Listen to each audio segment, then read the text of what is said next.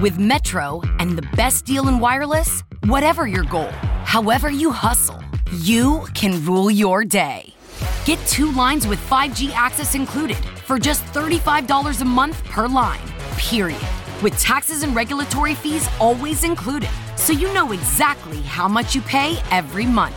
All on America's largest 5G network at no extra charge. Plus, at Metro, get the latest 5G phones, like a Samsung Galaxy for less than 100 bucks when you switch. That's the best deal in wireless, so you can take control of your day wherever it takes you.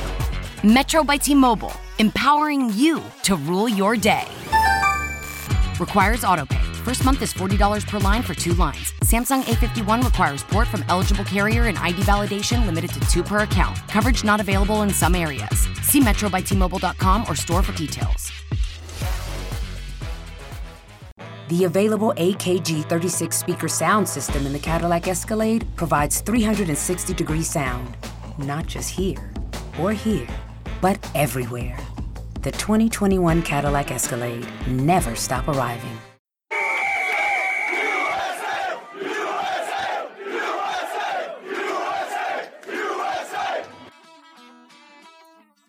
Thanks for listening to Uncle Sam's Soccer Podcast, keeping you up to date with the latest in American soccer.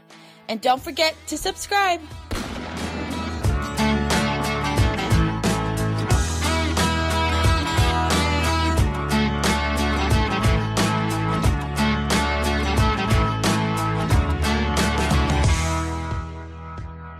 Hello, everyone, and welcome to Uncle Sam's Soccer Podcast. I'm Jake Watroba, and with me today, down in Dallas, Texas, is Armand Kafai, and in Madison, Wisconsin, Stephen Jodaran.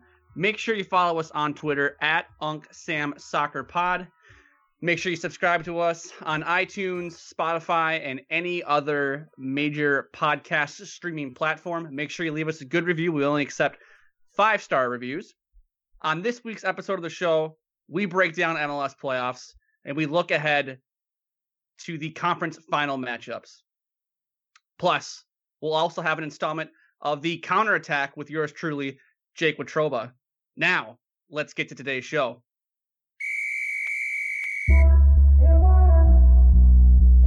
Fellas, how you guys doing? We're doing well. Jake was going to ask you, how are we enjoying winter? It's a little early, a little early for winter, uh, considering we have what a month and a half before it's officially winter. So I don't like that I have a well, about two inches of snow in my uh, in my yard right now. I don't know. How about you? What do you? How, how are you liking it? Oh, it's terrible. Terrible. Uh, Armand, what's the weather like down in Dallas these days? It's getting cold. Um, allegedly, it's going to be nice, rainy, and very cold tomorrow. Uh, nothing, you know, What's out of cold? the norm. What's cold? Okay, for us Texans, it's around like you know 30, 40 degrees. That's So sounds it's, it's reasonable. It's reasonable. It's not bad. Uh, by the way, that's listeners, sorry, Jake. I was going to say Armand's mic still having issues. Is we think it's Armand's computer that's having the problem. So please forgive Yeah. us that Armand is sounding terrible today. Mm. I sound terrible on the regular though, so That's true. But uh, don't don't need, don't need a mic for that. J- Jake, I'm sorry that I cut you off. Please continue. No. I was just gonna comment on the temperature in Texas and what Armand considers cold because I would kill if it was like 45 degrees right now. That Hey, come on down, brother. that sounds pretty nice right about now. Yeah, Come I- on I down, agree. brother. We got room for you. Anyway, Armand, you weren't on our last edition of Uncle Sam's Soccer Podcast, where some hot takes were being played. But for the last year, I've heard nothing but Columbus Crew fans tell me how passionate they are. 12,892 show up for their playoff game after the announcement that the team is going to stay? Are you kidding me? So, Armand, you listened to the show. You heard the hot takes. How do you see it? How did you see the beginning of these MLS playoffs being played out? The attendance being a big talking point uh, throughout all the opening round games and into the first legs. Uh, well, I guess in the second legs wasn't much of an issue. No, I mean outside of Red Bull, I gotta get the uh, attendance number. Um, but I mean looks like every other team had like a nice a nice sellout. Um, in Red Bull, they actually announced their attendance is twenty two thousand seven hundred eighty nine, uh, which is pretty much better than most of the other teams had uh, in the in the in the opening legs. It is an issue, and part of it is due to MLS scheduling. But I mean, part of it's also due. I think, hey, look, some of these markets struggle, and we saw we saw it clear as day uh, in those markets as they continue to struggle. I mean, there's a reason why uh, Columbus, you know, has never had the best attendance in the league. Dallas has also been awful. Marseille's been pretty, you know, meh as well.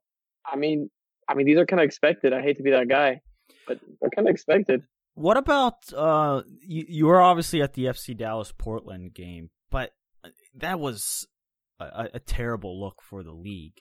Even the NYCFC Philly game why do you think these teams struggle? Why do we have such a contradiction between you know those opening round of games where you have one night where the atmosphere was flat, it was terrible, and the following night, DCU, uh, you know, at Audi Field was rocking. LAFC at Banc of California Stadium was rocking. It's such a juxtaposition uh, uh, of a situation for MLS. No, it really is. I mean, you look at it, you have one night where it's absolutely awful, next night where it's absolutely rocking. I'm excited to watch soccer. it's, it's, it's, a fact of the matter. I mean, what we, we can look, NYC is not a soccer stadium. It's starting to get to them. You remember when they had that 30K? We, we always talked about now it's kind of dropping down, it's kind of regressing. Mm-hmm. FC Dallas, I mean, do we even need to talk about them? They've continued to struggle week in and week out. They're not a good uh, in where they are currently right now they don't average well. I don't think they even they apparently got close to selling out their stadium, but I mean, from what I saw with my eyes, it was the SKC match, the penultimate match. There didn't look like a sellout. These markets continue to struggle. It's a mistake of, in my opinion, of uh, MLS saying, "Hey, let's go after the suburbs. Go after the suburbs." Oh, you got the teams. In, the teams that in the suburbs are struggling, while teams in the nice metro, you know, downtown markets are doing really well and are really healthy. I mean, look, Dallas is no excuse if I'm if we're gonna if we're gonna you know uh, rag on Columbus, I'm off to rag on Dallas. No excuse. They deserve it, plain and simple. Jake, now we've we've talked about at length. Any comments from last week that you wanted to touch up on, bring back up, maybe adjust anything? uh, I I don't know if I necessarily want to bring anything up per se. I will say just to kind of build off of Armand's point about um, these empty stadiums, kind of if, if, if you're flipping on you know through the channels or uh, you know you're looking for something to watch and you put on a FC Dallas Portland Timbers match being held in Frisco, Texas, and there's maybe ten thousand people there, you're not going to want to watch that game. As opposed to uh, earlier this afternoon, we had seventy thousand at the uh, at the Benz, I think is what we call it down in Atlanta, uh, to watch Atlanta United and NYCFC. And you put that game on, there's an atmosphere. It sounds loud. It sounds fun. It sounds like a good old time. I think you're more likely to leave that that that game on. No, no, you're absolutely right. And I, I it will be interesting to see how MLS deals with this going forward because you do have the introduction of a lot of teams coming in. You have FC Cincinnati, you have Nashville, you have Miami. How are they going to do attendance wise? And are 1.0s kind of come to the point where we rarely ever see them on television? Where people know the big names, the Sounders, Portland, LAFC, the Galaxy, Orlando City, if they can ever get what's going on the field right, Atlanta, maybe the Red Bulls, Toronto, and then all the new boys, Miami, FCC, depending on what Nashville does. Is that all we're going to see on television? Where, you know, if you are in a market like Houston, like Dallas, Colorado, New England, list goes on and on, Columbus, are we not going to see them and are people not going to is MLS going to brand itself where it's top heavy and all that matters are the Manchester Uniteds, the Chelseas and screw Fulham, screw Crystal Palace? Yes, 100%. I mean, why wouldn't you play to your strengths, right? You want to make an entertaining uh, product. Why would you want to put on a game such as, you know, I keep referencing FC Dallas Portland, but you know what? I'm going to keep bragging on it. FC Dallas and Portland. Why would you want that game to be an advertisement for a league where you can have a game like DC and Columbus, which is a great advertisement for a league, which is fun, which was exciting. You want that fun, exciting product to be aired on national television. That's why the Cowboys are on there week in and week out. They drive the ratings. You know, the the Cowboys can be awful, but they drive the ratings no matter what. Seattle, they've had a bad year. They drive the ratings no matter what. Portland, same thing. And even though the ratings don't go up as much, a lot of these 1.0s, there's not fun atmospheres, not great adverts for the league. I mean, the the best FC Dallas game I've gone to was was either the 2015 playoff game or the 2016 Lamar Hunt U.S. Open Cup final. Oh, 100. I mean, outside of that, 100. percent Outside, yeah, I, and I know Steven, you agree. You love that you were there. Outside awesome. of that atmosphere, there's I don't find any regular season game that makes me go, wow, this is great for a league. I would definitely convince someone else to come. But Atlanta games, week in and week out, uh, I actually didn't get a chance to talk to y'all on the pod about this. Uh, but when I was in Baton Rouge uh, last week, I don't think I did. Uh, a woman was talking to me about how she loves Atlanta United games, how she was going to the NYC game today, and how she loved the atmosphere. Is like Baton Rouge, awesome all, but that atmosphere in Atlanta is something else. This is from a woman who's born and raised in Baton Rouge, Louisiana. You know, your your whole life around there is LSU football, and she's out here talking about how the Atlanta United atmosphere is awesome, great. Showing pictures of her going to away games for uh, against Orlando. Show me pictures of the Benz, you know, all that good stuff. Meanwhile, we have like absolutely embarrassing atmospheres uh, across the league. Uh, and yeah, why would ESPN or Fox want to show these games? If you know, if a team isn't going to invest in themselves and you know show off, hey, look, we we want you know we we're showing off a good product for a league. I mean, who cares? Dallas is one of the best teams in MLS like, across uh, the last few years, and they've barely been on national television. I don't think they had a single home game on national television this year. It's always on go. the road. It's always on the road. Dallas always go. plays on the road. There you go. There you go. That's all you know. They're not. They're they they don't provide for a great advertisement for a league, and overall they don't drive ratings. So why should they be on national TV? I feel like you guys are beating the drum that I you know, I've been beating for the last you know five, six, seven months.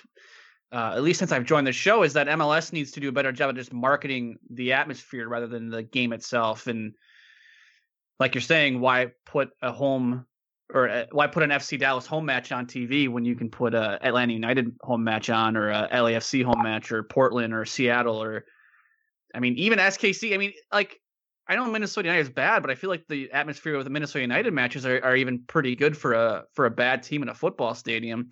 So it, it just doesn't make any sense to put Columbus Crew, FC Dallas, New England on national TV any given week. Just wait. I mean, I mean, what what what did Warshaw say when we talked to Warshaw? He said he thought the gateway drug was the atmosphere, was actually going to a game. Well, how do you pull someone to go to the atmosphere? Well, I don't know. Try to advertise the atmosphere in the game and make it. Oh wow, this looks really fun. It's really exciting. I don't know. It's a really just uh, bizarre. It's a really you know out there thought. Send us your comments on Sam Soccer Pod, and now let's introduce the new segment.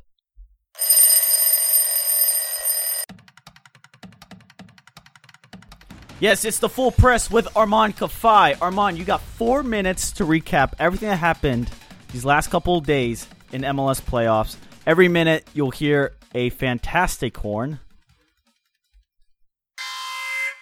It is this horn that tells you to move on. And are you ready to go? So this is like so for our listeners. If you've ever heard "Fastest Two Minutes" by Chris Berman, well, I'm gonna try to do four minutes. So we'll see how this goes. This could be a total disaster. I have no idea what Armand's going to say. We told him you have your own little four minute segment because he loves to ramble on. So we figured we might as well just dedicate four minutes to the show and see what happens. Armand, the timer starts now. Go. Let's start on Thursday where we saw the Portland Timbers and the Seattle Sounders square off in a fantastic instant classic. Steven, you thought it was an instant classic? Yes, instant classic that nobody watched. That there, there you go. We saw Raul Ruidíaz nail smash a absolute volley in the 93rd minute to give Seattle the tie and force the game to go into extra time. Dairon Asprilla scored, then Lodeiro hit back with a penalty, and this and the Timbers thought they won. They're on their knees begging, "Yes, we won, we won," but they didn't, and it went to penalties. But they prevailed. Asprilla scoring again to force the game into you know it's just a beautiful atmosphere, beautiful game. But like Steven said, it was the greatest game, the greatest advertisement for a league that no one watched.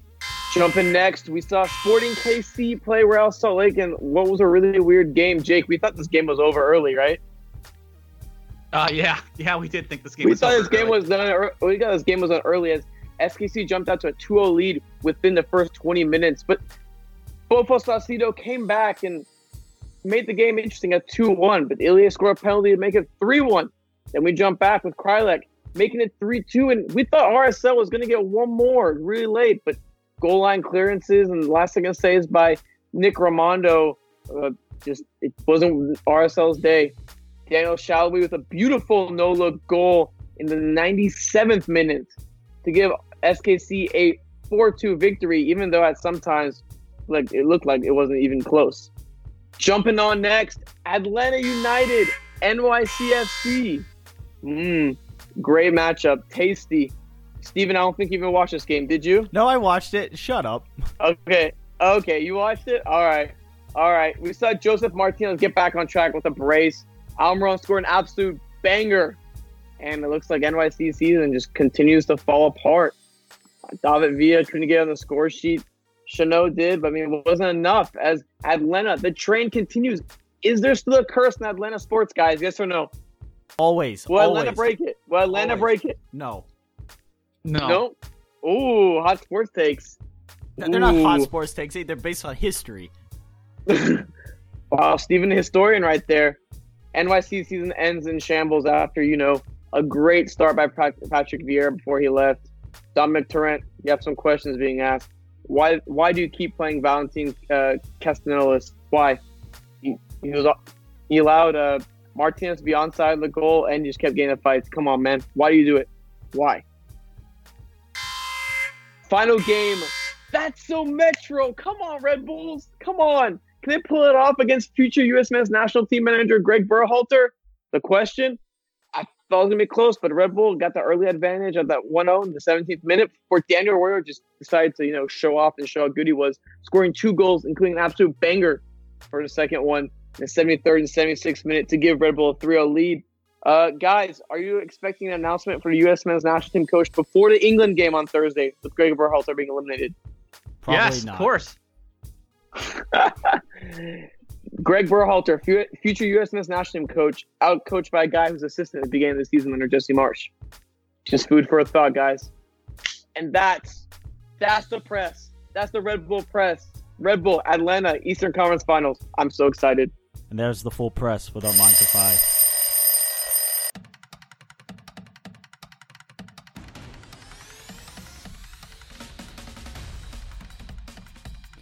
Alrighty, boys. So, what do we think of the games uh, got played out? Let's start with Thursday's Seattle Portland. Can somebody explain to me why they started so late? Like, I, It- I It's get it. West it- Coast, bro. I know it's West Coast, but what are you doing alienating half the country? Th- This is a marquee matchup, right, Jake? Yeah, I Mister don't uh, fake rivalry. Yeah, I don't understand why they didn't start it like an hour earlier. It would have been nice. Uh, Yeah, it would have would've been, a lot, nice. Not sleep at midnight. uh, midnight. God, I was uh, Closer to one extra a.m. time didn't end. In, yeah, it was almost one a.m. The the sh- shootout didn't end until after twelve thirty uh, Central Time. So it would have been a lot nicer for the game to start at eight thirty if you're if you're living in the Central Time Zone, nine thirty if you're living in the Eastern Time Zone. Um, it I, I don't understand how they couldn't have made they, they couldn't have made that work. I Even guess thirty minutes earlier would have helped. Yeah, that I mean anything would have been would have would have been nice. But then again, too, I guess if you're in out west, a six thirty start or a seven o'clock start, trying to get into downtown Seattle, I don't know how big of a pain that is, but uh, yeah, it it it sucked. But it was a fantastic game, no? I thought it was a great game. Uh, it was really kind of eh for the first like 70 minutes, and then it really ramped up with all the crazy crap that happened. Hashtag MLS playoffs. What do we know? Uh, and then the game Sunday. Now, Armand, you obviously highlighted that all those games, but this unpredictability of MLS. Do we find this as a a good thing, a positive? The fact that you know you have RSL poking the bear. Oh, can they swing it? You know, you had the same deal with Portland, Seattle. At one point, you really didn't know who was going to win. NYCFC, I guess, scores one, makes it a little bit interesting. The Red Bulls, The well, one- they just the- dominated. It's the one game that you know kind of was well, that's over.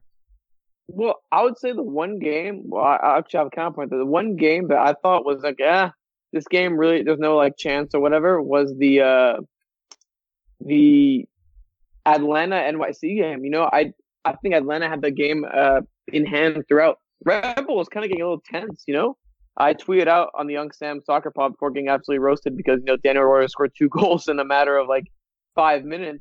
That I thought Columbus, the momentum was kind of getting on their side because all they needed was one away goal. If all you need is one away goal, like there's not that much pressure on you. And even even if Red Bull had scored, all RSL needed was one away goal. So I I do think, hey, the unpredictability is uh, cool and all, but I mean, I think it made for also really fun affairs too. Like RSL SKC, me and Jake talked about it. Uh, we thought that game was over at 2-0, and then RSL comes out of nowhere and makes it really fun. That that match an RSL SKC match was nap football after the first uh okay well let me let me do a better job of explaining this here first 15 minutes was pretty exciting skc you know goes up 2-0 and then from about the 20th minute onward until god i don't even know uh when rsl scored their first goal it was nap football i had a hard time i had a i was i was in charge of tweeting that game and i had a really hard time of watching it it was it was very boring i don't know if I don't know if you guys agree. I, I remember at one point in time, I almost tweeted out, "This game is nap football," and then RSL scored. So.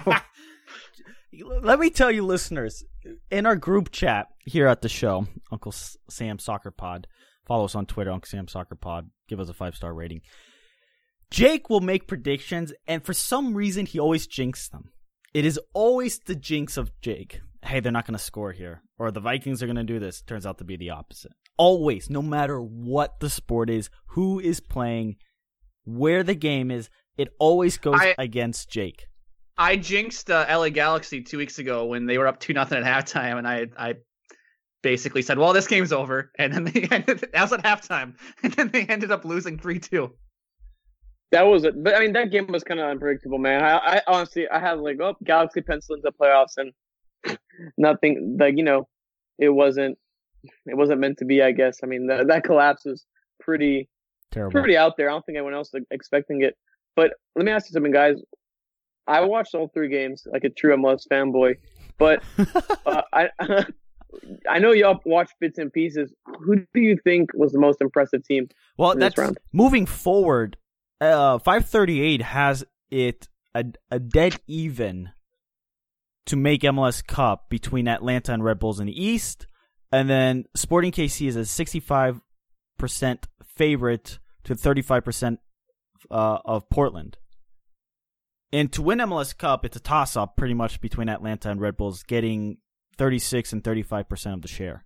So as far as being impressive today, I don't know. I think Atlanta showed real backbone after the collapse at the end of the season. And, you know, the Red Bulls, there was pressure on the Red Bulls, believe it or not, not because they were down in the series, just because they haven't done well in the playoffs the previous five years. They won three, you know, this is three supporter shields in six years. But what did we talk about, what, two weeks ago? The supporter shield means nothing. And now that you have Atlanta versus Red Bulls in the East, this is the real. This is really what MLS Cup is all about. This, the winner of this, is playing for MLS Cup pretty much. I think both of them are single handedly the favorite versus Sporting KC or Portland.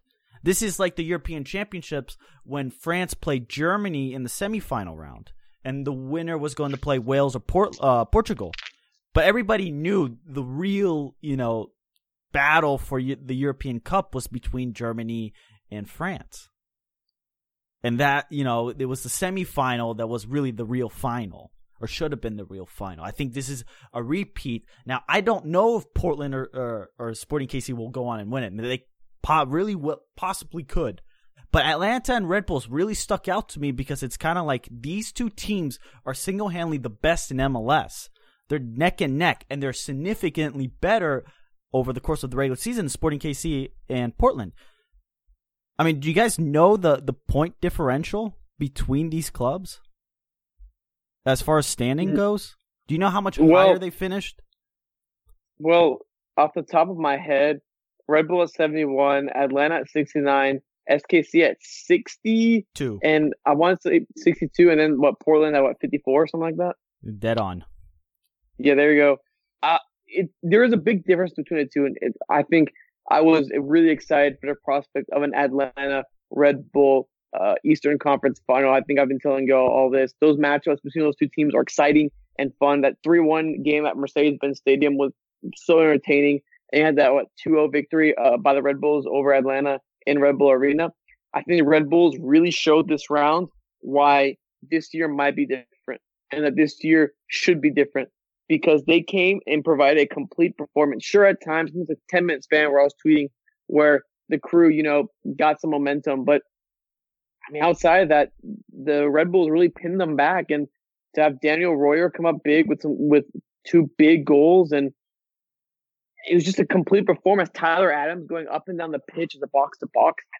I thought it was a really great performance, but like you said, Atlanta also played really well too. I thought they would struggle. I think Jake and I we, we talked about the struggle against the team that bunkered, but they never got to that situation. And I think that's the important thing. If Atlanta can prevent those teams from bunkering and getting those situations, they're fine. They can play the high pace up and down football all time all day. But if they get in that bunker position, I want to see how they react, especially if a team that's really tactical disciplined like the Red Bulls. No doubt, no doubt, Armand. I, for me, for me, the, the team that I was most impressed with this weekend, or this week rather, since there was a game on Thursday, uh, I think I was most impressed by Portland. To be to be quite honest Ooh, with you guys, I like that. I thought Portland showed that you know they, they can rise to the occasion when they when when adversity is kind of thrown in They their face. celebrated I mean, as if they had won the game. How's that? How can you say that, Yeah. that that's impressive? yeah, and guess what? They went. They thought they won the game, and then they find out they didn't win the game. They they go to PK. I'm sure that was kind of a punch in the gut for some of them, and they go and That was hilarious. That was hilarious. I mean, it was guys. hilarious, but that, that's not that's not even that point. I mean, let's let's let's look at how the game develops here. I mean, they go down one nothing uh, in the second half. They they get an answer um, to to to make it one one. That now they're leading on Ag, and then Seattle off that Ruidíaz goal in the was it 93rd 94th minute there, Armand. uh, the 93rd, yeah. 93rd minute off the volley. I mean, that, hell of a goal by the way. That was I was I was laying in bed watching that, and I, I kind of yelled when about laying in bed. Um, but that was a hell of a goal. I mean, that's kind of a, a, a gut punch right there. You think you have you think you have the the the, the, the match wrapped up. You think you're going to advance to the Western Conference Final, and then Seattle gets that goal, and then stoppage time, not stoppage time, sorry, extra time. They get that goal right away, right out of the gate, and then Seattle pulls it back. And time and time again, Portland had the match and they lost it and, and showed the resolve to stick with it, knock it down on themselves, and they were able to get the result. And I think out of all the teams I watched this weekend, they were the, they were the the most. Uh, they looked they looked like they you know, they they, they showed me a lot, and I, I had to imagine this Portland team's licking their chops to to get after that SKC back line. They looked terrible today Oh my god. RSL. By the way, there's a little sneak peek to my prediction. I got Portland moving on. So anyway, um, before we move on to the counterattack, the Eastern Conference Final, let me just repeat uh, what I told you guys in the pre-show. May 20th, Atlanta lost to Red Bulls at home 3-1. Then they went to Red Bull Arena September 30th, lost to Red Bulls 2 nothing. So Red Bulls this past season have dominated Atlanta of an aggregate 5 to 1. So I don't know if that's going to change anything. Red Bulls are uh, the higher seed. Therefore, the first game is played in Atlanta. Does that benefit Armand quickly? Does that benefit Atlanta that are playing at home first? Can they get out and try to score a couple of goals and then, you know, see if they can hunker down in Red Bull Arena? Yes, I think it would really it really helps them because they can play at that track meet pace. But the problem is the Red Bulls had their number and they've they've figured out ways to control that track meet. I, And I that's the just most important thing. I disagree, Armand. I think I think it's actually uh, a detriment to them Go, you Have- do. having the first leg at home because what's what's Red Bull going to do right off the gate? What are they going to do? Bunker I, ball? I don't think They're- I don't they're gonna they'll- I don't bunker down. bunker. They're I gonna- don't. I do not.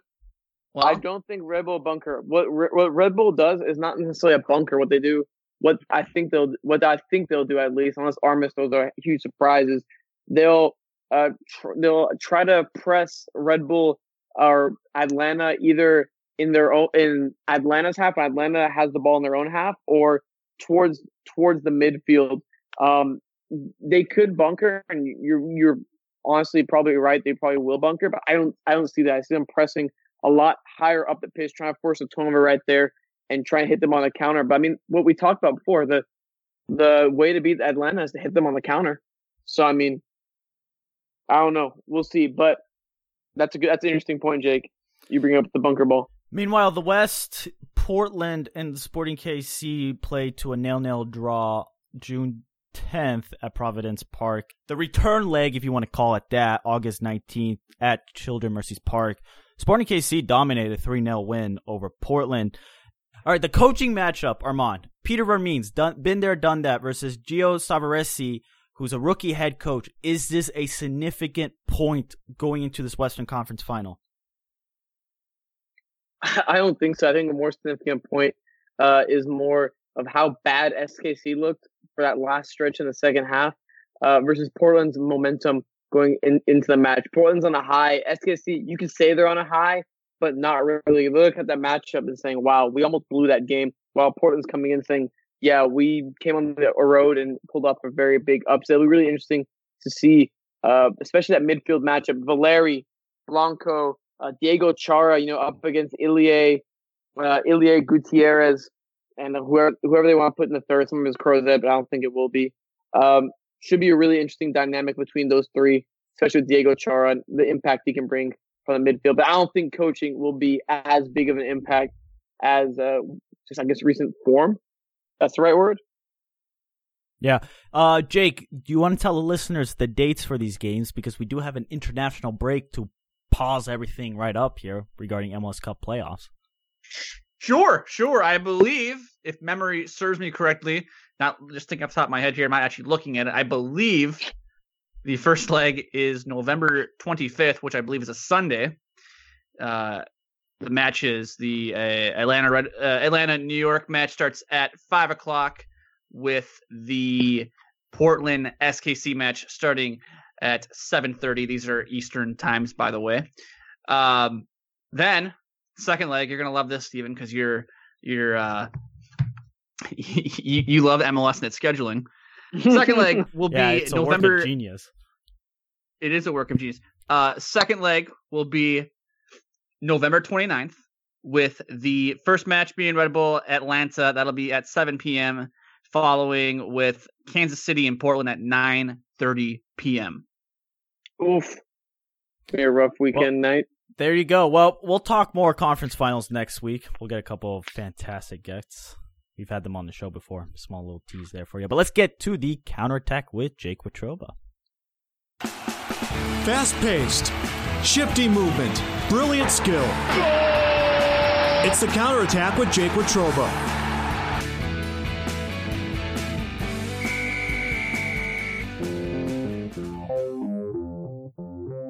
All right, boys, it's counterattack time here on Oof. Uncle Sam's Soccer Podcast. Got a got a few topics for you guys to discuss, so we'll get right into it. First topic, here we go. Let's talk about the midterm elections. What? no, I'm just Wait. kidding. Oh, that, just that was a wait, knuckleball wait, whoa, right there. whoa, whoa, whoa. Curveball, Yeah, Jake. man. I was about to get my my my uh my 538 Nate Silver predictions going on, man. I'm Yeah. just kidding. I'm just Oh, kidding. I got you guys. I got you scared good, didn't I? Yeah, That was man. good. Sure. That was good. I was like, where are you going with right. this, Jake? Stop it right now. I mean, I it, I mean, if you want me to, I can tie soccer into the midterm elections. We can talk about Miami uh, getting the vote for the stadium, San Diego. Oh. land. and we can talk about San Diego, um, that whole thing falling through. If you want to talk about that, but we're not going to. Uh, Because that's not sexy. that's not sexy, and we're about sexy here on Uncle Sam Soccer Podcast. All right, here we go. First topic. We're going to talk a little U.S. men's national team. Let's take it to our boy Grant Wahl of Sports Illustrated. You guys love Grant Wahl. Uh, Grant Wahl tweeted on November 8th. That was what, two days ago, Thursday? Uh, hearing U.S. soccer is in the final stages of its men's national team coaching search, is hoping to make an announcement by the end of 2018. uh, guys, given the, I think you've kind of we, we you asked this early in the show, Stephen, but with the Columbus Crew being eliminated tonight, are we gonna hear an announcement this week? No, it was Armand that said before Thursday that we're gonna get the new uh, coaching uh, coaching search is gonna be complete and have the new head coach named. Armand, um, Greg Ball, Bear, Greg Berhalter does know how to play tournament football, but I don't know. After the showing he had in, at Red Bull Arena today, I I have my second doubts, man. I really do. We wait a year for Greg Berhalter. That's not what should happen. The reason why I say Thursday is because the United States plays England in that Wayne Rooney testimonial match uh, on Thursday. So, I mean, I feel like it'd make a lot of sense if they announced it either on Thursday or before. Uh, are we expecting to see Berhalter? I really think so. I think they see him do a lot with nothing, and they hope that he can do that with the U.S. men's national team. I just hate that we waited over a year for this guy. We could have hired. I think he's the easy hire you can make, you know, in February or something like that. Why, why wait a year for an MLS uh, coach that got bounced out of the Eastern Conference semifinal against a guy who's at the beginning of the season? Come on, man. I agree. Come this on. is dumb. U.S. men's national team coaching search has been Dumb. a joke. Absolute joke. Why Dumb. wait all this time for that?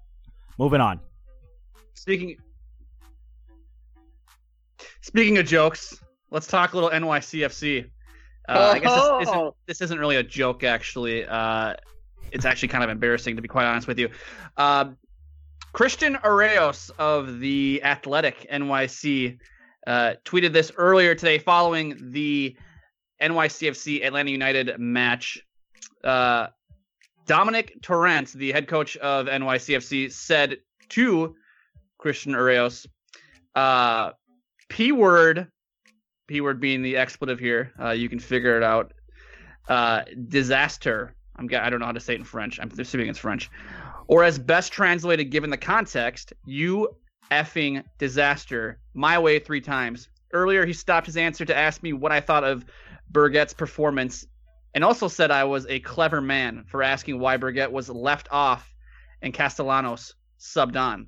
Guys, what are your takes here on uh, Domènec Torrent's uh, comments towards Christian Araos? Uh, you're fired. That's it. That's all I have to say. That's a that, that that that's a weird interaction. You disaster. You bleeping disaster. You bleeping disaster. You're a clever boy for asking about not putting in Joey at Burke. Come on, man. That's it's embarrassing. Trent has been really eh as coach at NYCFC. I think he felt the heat get to him in that moment. Do you think they keep him for one more year? I don't know. He's I fired. think they do, Out. 'cause See up. Can't say that I, word. I don't think so, Steven. I don't think so, Steven. Can't say that word. You cannot say that word. You're gone. You're, See it's ya. the same organization that financially dopes. well, This is also the same organization. This is also the same. Sorry, here, to cut you guys off. This is also the same organization that hasn't really done too much uh, to deal with its uh, Nazi problem in Yeah, the well, stands. So 100% fair point, Jake. So probably not going to get fired, even though he should be. Yeah. probably not. Let's move on here. Let's go to the final final subject uh, of the counterattack. All right, let's talk a little USL Cup. Louisville Ooh. City FC versus Phoenix Rising FC. Louisville won. It was Didier Drogba's last game. Uh, you guys both watched the match. I watched the match, uh, a little bit of it, flipping back and forth between some things. Uh, what were your What were your takes on the match? I mean, Louisville was playing at the University uh, of Louisville soccer stadium. It looked like uh, had a decent crowd there. Had, uh, was much louder than the FC Dallas crowd we saw uh, a week ago. What were your guys' take, like just just in general, like maybe like on the game, uh, on the talent drop off from MLS to USL? Give me your guys' thoughts. Well, Jake, can you a- answer me this? Did the winner, because they're second division, get promoted? Is that how it This works? is the this is the a uh, is this is the only time I can remember the uh, second division winner winning back to back titles and not also winning promotion. Oh, oh, okay. No, on a serious note, I think the game was fun to watch. Yeah, the talent drop off is significant to MLS, and we get spoiled with MLS, even though many of us, including myself, complain a lot about the talent level in the league. It was a fun game. It was cool to see Drogba, you know, 40 years old, trying out there to win a cup. The fans were on top of it. It's it's cool to see these smaller markets with their soccer team because in, in some aspect you do it's like the FA Cup, you know, when you watch it here in America, you see these towns get behind their clubs. It's just honestly, it's just too bad that they weren't playing for promotion or relegation because it would be something people freaking watch. Slash end rant dash Steven Dodderin. Yeah, man, that's I can't believe it, man. They've won back to back titles. They still can't get promoted. And what Louisville City is doing is right. It's the right way of developing a club. Can we agree on that, Steven? You have the chairman on. Uh, you talked to him. He's developed. They're developing a stadium. They broke ground on that. Uh, mm-hmm. Instead of playing at Slugger Stadium, they moved it uh, into that stadium at Louisville. Uh, they produced a nice club that's been winning titles left and right. Um, MLS bid in the future. Would MLS be silly to let this team go right by their right by their uh, hands? Yes. What do you think, Steven? Yes, absolutely. Now, Jake, um, sorry, Armand, you you saw a significant drop off with the talent. Like that was your point. I did. I want to answer Armand's question first. Uh, MLS will not allow Louisville City to be an MLS club. It's too close in proximity to Cincinnati, if I remember Ooh. correctly. Uh, does not does not make any sense for you MLS. Nashville?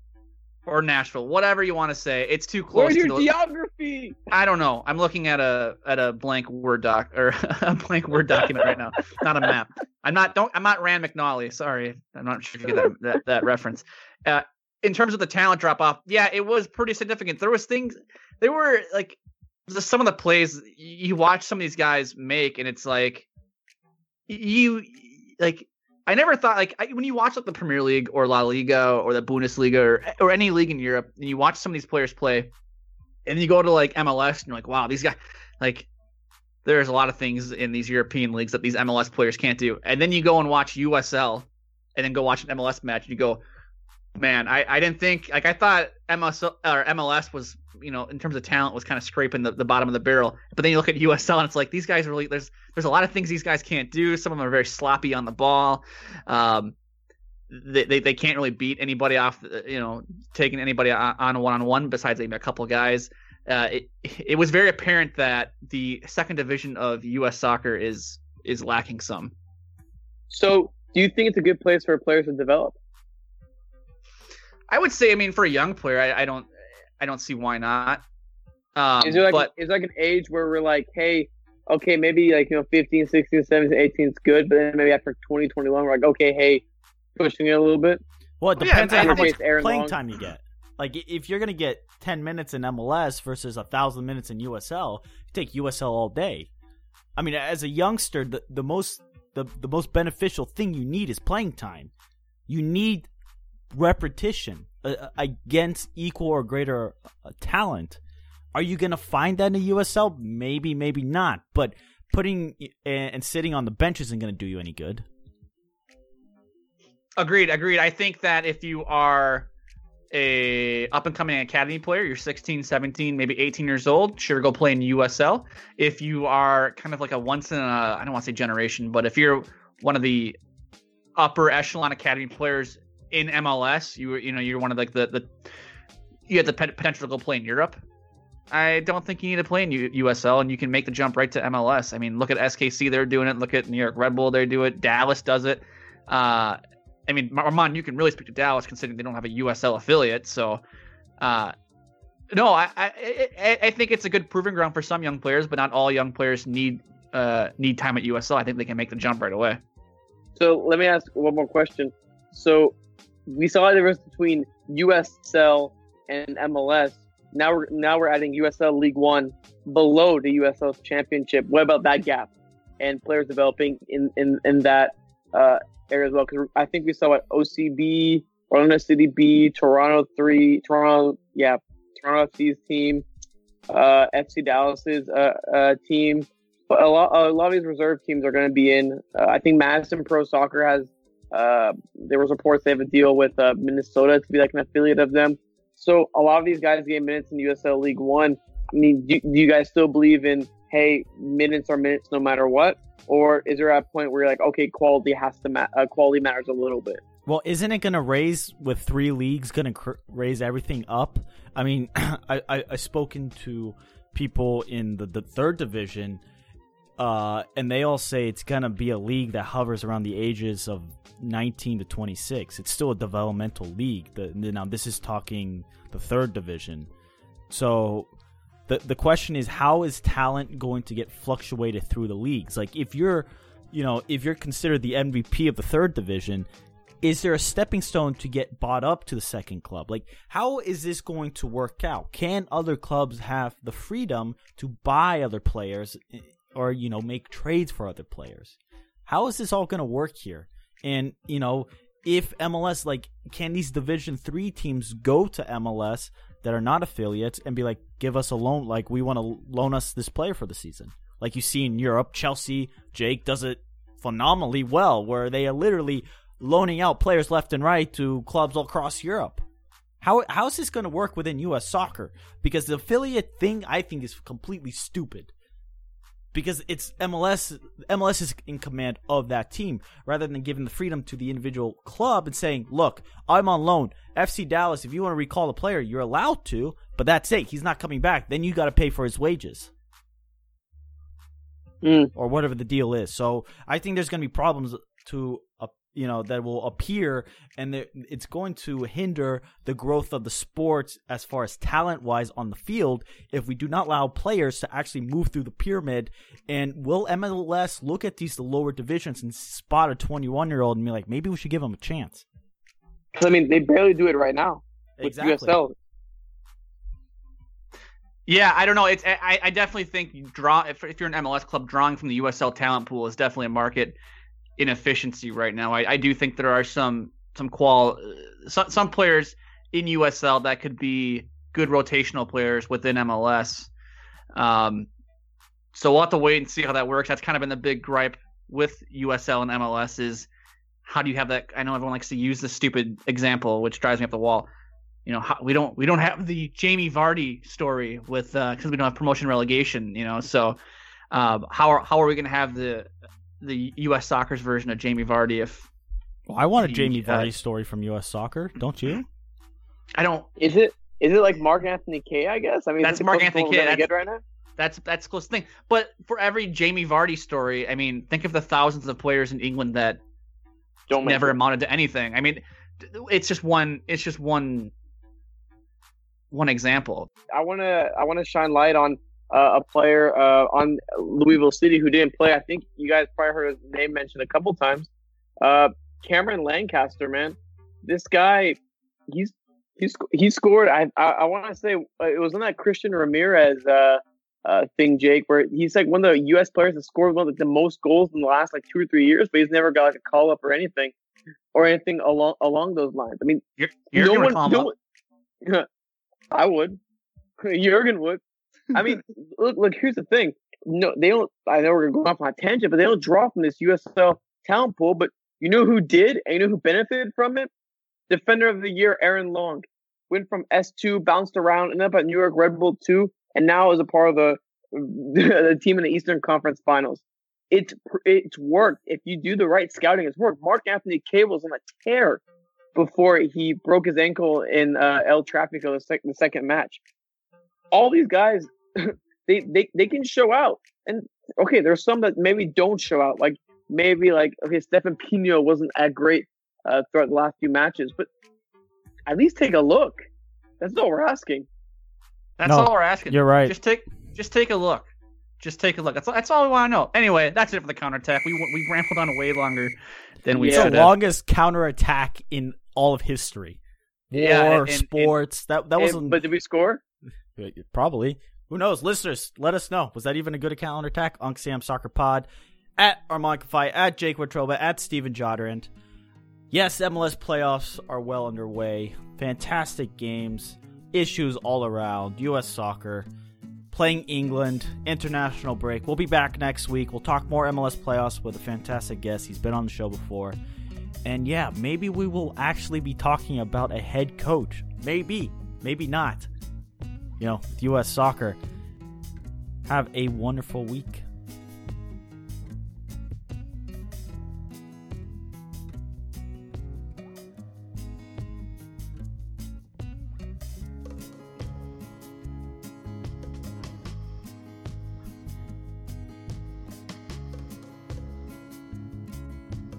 The in-dash OLED display in the Cadillac Escalade has 38 total diagonal inches of color display. So why do we give it a curve too? I guess you could say we like to bend the rules. The 2021 Cadillac Escalade never stop arriving.